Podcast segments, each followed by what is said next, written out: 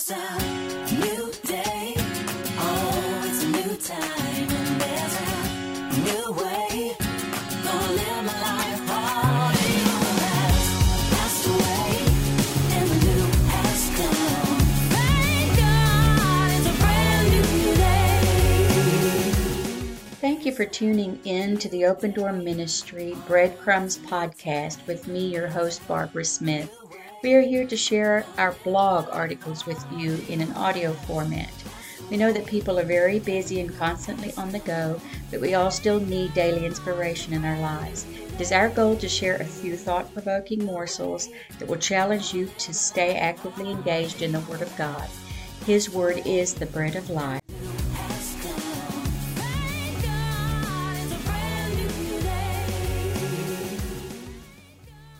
The Leavening Agent by Barbara Smith. Once upon a time, in a land far, far away, there lived a very little girl who was quite fascinated with her surroundings and living life to the fullest, as children tend to do at that age. Not a care in the world, but she stayed very busy because after all there were fireflies to catch and mud pies to make, and many trees in her back yard that needed to be climbed. There was also the occasional monkey that could be spotted and delicious fruit like mangoes and guavas on the trees to be picked. She lived in a land where there were many strange beliefs, smells, sounds, attractions, and cultures. It was a melting pot, as they call the United States, that had not yet melted or congealed, you might say. It was a land with a system known as apartheid, meaning where every race had to live separate lives. This was odd, however, to such a small girl. It was just a way of life at that time, and she felt no malice toward any one for any reason.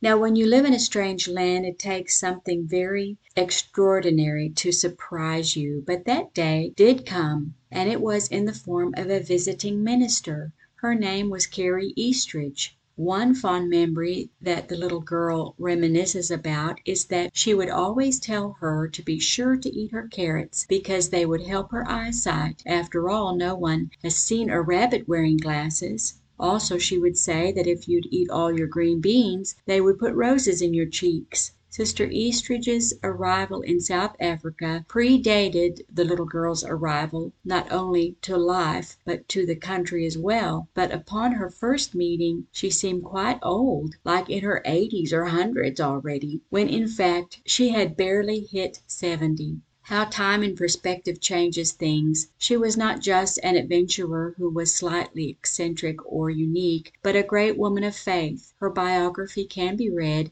in a book called Shouting on the Hills, written by her daughter and missionary, Nona Freeman. Her faith was the kind that was earned through the hard knocks of life, and by following the heart and will of God, no matter the cost. Born in 1893, she lived through a lot of what life was throwing at them back then, such as the Great Depression, etc., as well as personal sicknesses, infidelity of her spouse, death of children, and financial hardships, only to name a few. She came to know the Lord at age 32 in 1925 and began her quest in the ministry and preached her last sermon ten days before her death in 1981. Quite remarkable. Now after chasing that squirrel, let's get back to the story of the little girl. Though this little girl was so young, there is one specific memory that stands out to her the most. It is said that when all the human senses are involved in an experience you tend to remember things better. Well, at least four of the five senses participated in this one smell, sight, touch, and taste. Sister Eastridge, as they called her, introduced the ladies to her delicious yeast roll recipe. How delectable they were! They smelled so good cooking, looked so good rising, felt so soft and fresh, and tasted like a little piece of heaven. She taught them how to mix the ingredients, how to knead the dough and let it sit under a cheesecloth wrap for hours to rise, and how to roll it out, and the last step was to bake them. The smell was so captivating and filled the entire house so that there would be great anticipation and mouth watering going on, way before they were ready to retrieve from the oven. The only thing that Sister Eastridge did not have to worry about teaching the ladies, or their families, including the little girl, was how to eat them. That part came very naturally to all. The only regret of the entire experience was, that I did not preserve the recipe. Yes, I was that little girl, a missionary's daughter from the age of three years old, in a land far, far away. I might possibly be able to find the recipe in my late mother's treasures. That is such a vivid memory, yet it was over six decades ago. How fascinating and extraordinary the mind is! Sister Eastridge had to leave and return to the States due to her ill health, but she went on to continue her ministry until her passing at the age of eighty eight years old. Her great granddaughter, Tresca Stuckey, became my best friend during our childhood years. We must hold on to these sweet moments, take them with us throughout life, and cherish them. In this way we can appreciate them and relive them repeatedly. They bring joy and make the heart smile. I heard of a man named Louis Pasteur from a children's book that I used to read to my children when they were young, decades ago now, called The Value of Believing in Yourself. I remember it talking about the little soldiers in our body that would sometimes have to fight a good fight against infection, yet possibly still not win the battle. This is where his discovery came into the equation, because he found a way to call in more troops, or reserve, so to speak, that would assist in the fight. His invention is what we know now, maybe to the dismay of many because of our recent differences of opinion, as vaccinations and immunizations. These have led to the eradication of many worldwide diseases such as polio, smallpox, and tetanus. Pasteur's discoveries are also accredited as assisting in developing the vaccines for rabies and anthrax which has saved millions of lives. Pasteur was born in France and lived from 1822 to 1899 in a poor humble home. Through many endeavors and much education he became a chemist and a microbiologist. Thus the name of the book that was in his honor. A real life rags to riches story. More importantly, he made many contributions to the medical field, science, technology, as well as food processing and safety. We now know that his study of vaccinations led him to other inventions, one being pasteurization, being named after him. This is the process of heating certain food items in order to destroy microorganisms, germs, enzymes, pathogens, and bacteria to prevent spoilage and extend the shelf life of products. This is quite easy to say in one sentence, but something that took years of research to actually discover and develop. If you are a lactose intolerant person, you will be glad to know that he discovered lactic acid being the compound that sours milk and many stomachs as well. And now we have processes whereby we can remove the lactose or add enzymes to the milk to assist with digestion. Some call it ultra pasteurized milk, and it also comes with a high price tag. What Pasteur accomplished is too much to be able to share it all in this short article. Turns out he was a great artist as well, and painted many portraits of his family over the years. Along the way Louis Pasteur also discovered what we now know as the fermentation process. Though he came upon this discovery, put a name to it, and defined it, this process had already been used for thousands of years in making beer, wine, bread, cheese, yogurt, and many other food products. He discovered that it is caused by microorganisms like bacteria and yeast. These have the ability to convert glucose into different products. Antibiotics, enzymes, biofuels, hormones, and more rely on the process of fermentation.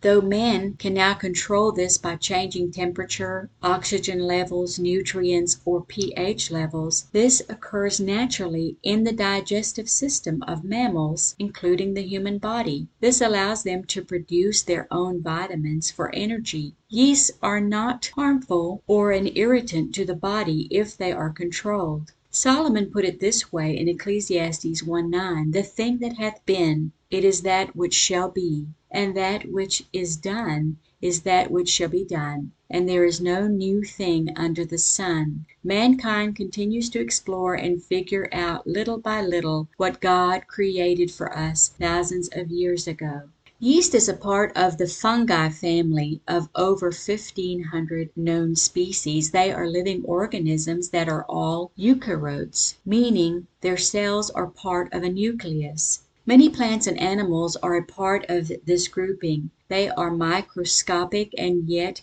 capable of converting sugar into alcohol and carbon dioxide. Extraordinary!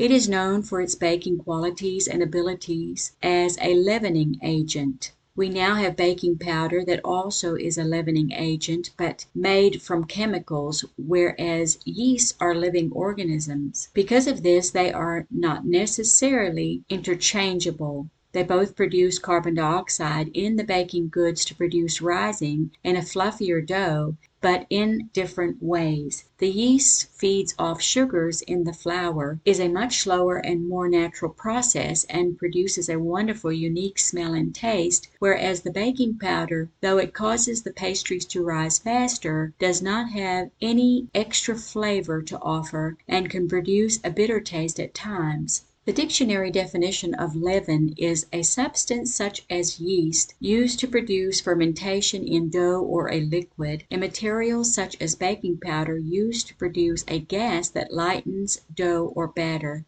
something that modifies or lightens. Leavening is to rise something such as bread with a leaven, to mingle or permeate with some modifying, alleviating element. Synonyms of leaven are infuse, which implies a pouring in of something that gives new life or significance; imbue, which implies the introduction of a quality that fills and permeates the whole being; ingrain suggests the deep implanting of a quality or trait; inoculate, which implies an imbuing or implanting with a germinal idea, and often suggests stealth and subtlety; leaven which implies introducing something that enlivens, tempers, or markedly alters the total quality. There is a fine line between the beneficial aspects of yeast in food production, namely fermentation, versus yeast spoilage, microbiological factors.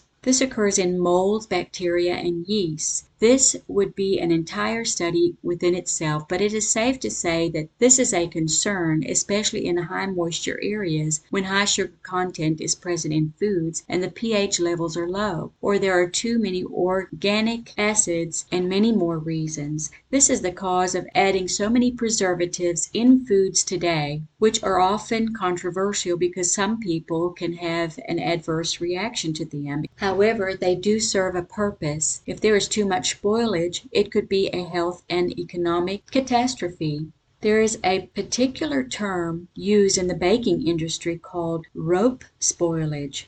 Viljoen and von Holy stated Bacillus spore numbers can be controlled by ensuring raw material quality, good sanitation, and cooling of production and storage environments.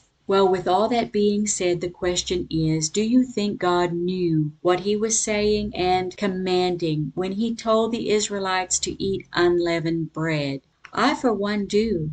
Let me ask this question: What is your favorite brand of kitchen appliances? Whirlpool, General Electric, KitchenAid, Frigidaire, etc. It was not until 1913 that Fred W. Wolf, from Fort Wayne, Indiana, came up with the idea of a refrigerator for home use. Of course, it has evolved extensively since then, however our personal preferences, which we all have, are of no consequence to those in the past, especially back in the Bible times. Therefore we can see from this short synopsis they would not have had the proper conditions to preserve their bread properly. This is indeed one of the major reasons why God told them during their trek in the wilderness, while he was providing them manna or the bread from heaven, to only gather what they needed for the day for their families, because the rest would rot. This was also a test to see if they would obey his command. Often tests come in unexpected manifestations.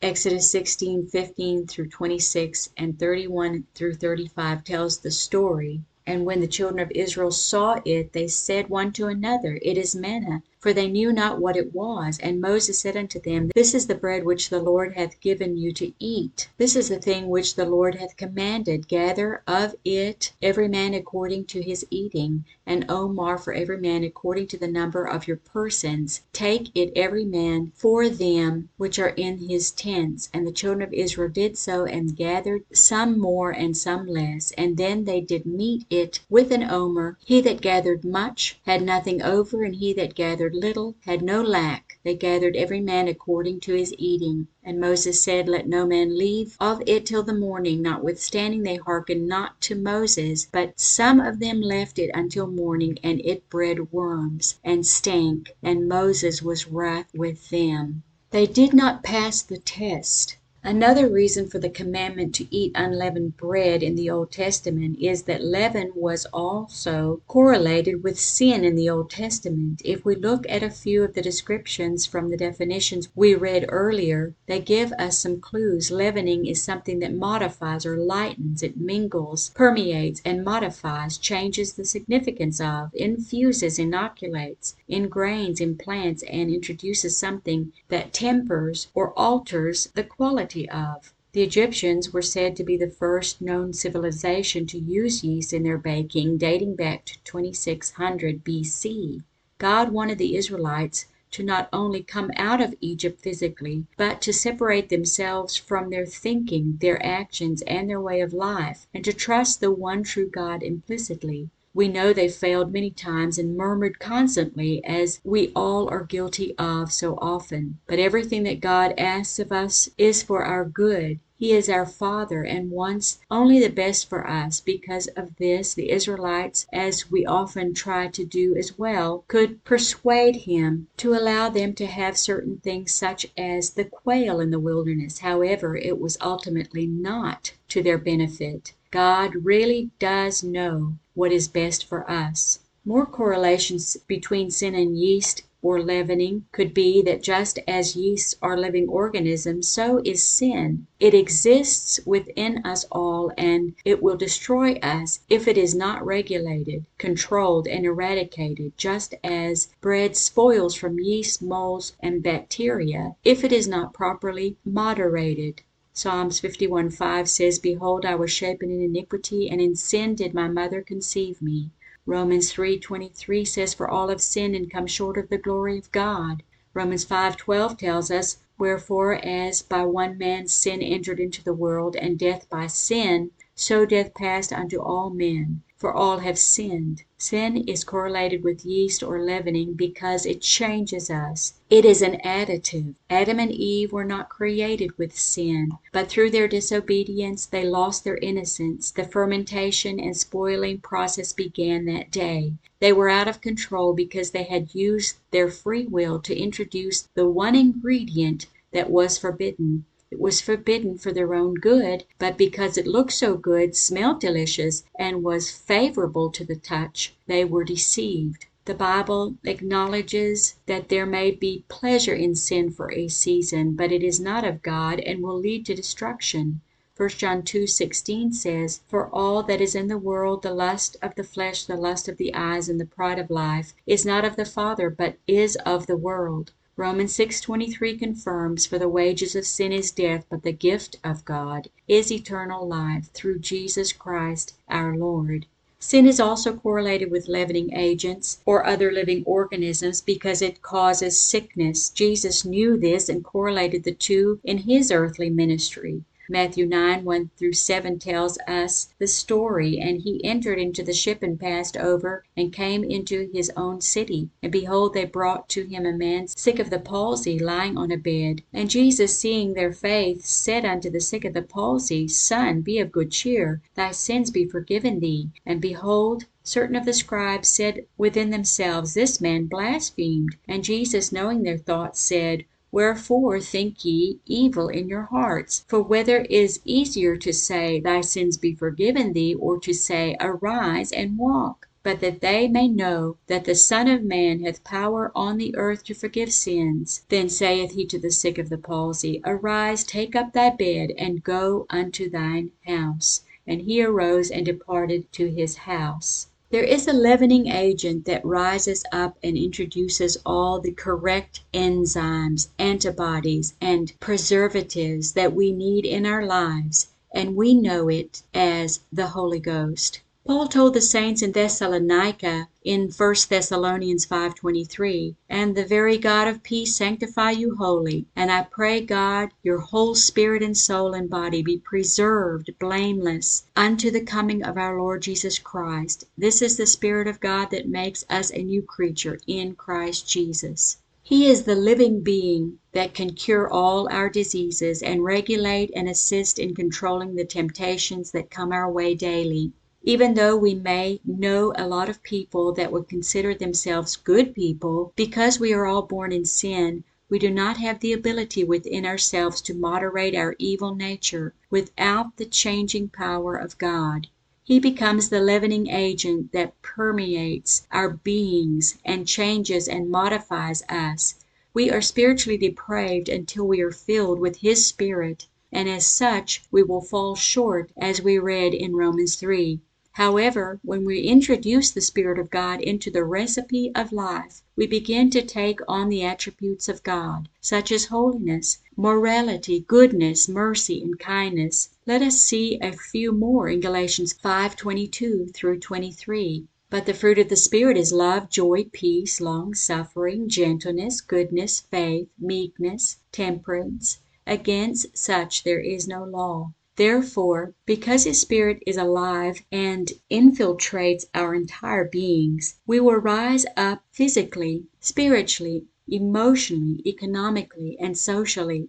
Ephesians 2 1 through 6 tells us, And you hath he quickened. We were dead in trespasses and sins, wherein in times past ye walked according to the course of this world, according to the prince of the power of the air, the spirit that now worketh in the children of disobedience among whom also we all had our conversation in times past in the lust of our flesh, fulfilling the desires of the flesh and of the mind, and were by nature the children of wrath, even as others. But God, who is rich in mercy, for his great love wherewith he loved us, even when we were dead in sins, hath quickened us together with Christ: by grace are ye saved; and hath raised us up together, and made us to sit together in heavenly places in Christ Jesus. Finally, his Spirit does not only preserve us unto that day, and raise us up now, but this wonderful leavening agent will raise us up in the last day. Romans 8:11 says, But if the spirit of him that raised up Jesus from the dead dwell in you, he that raised up Christ from the dead shall also quicken your mortal bodies by his spirit that dwelleth in you.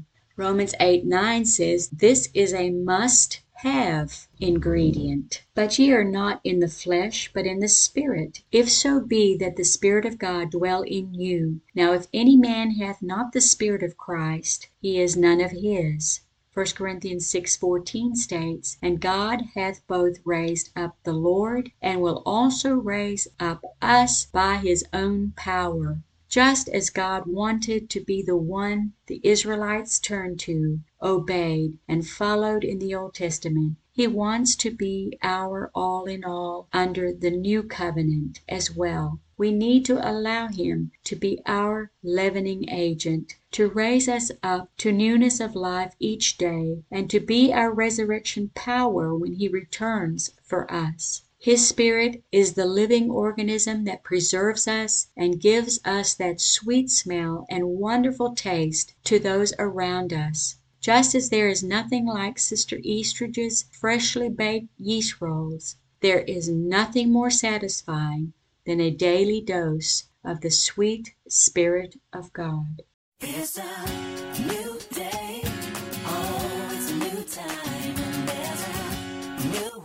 Thanks for joining us today. We trust you have been nourished and blessed. Always remember the Lord is faithful and his mercies are new every morning. Until next time, God bless.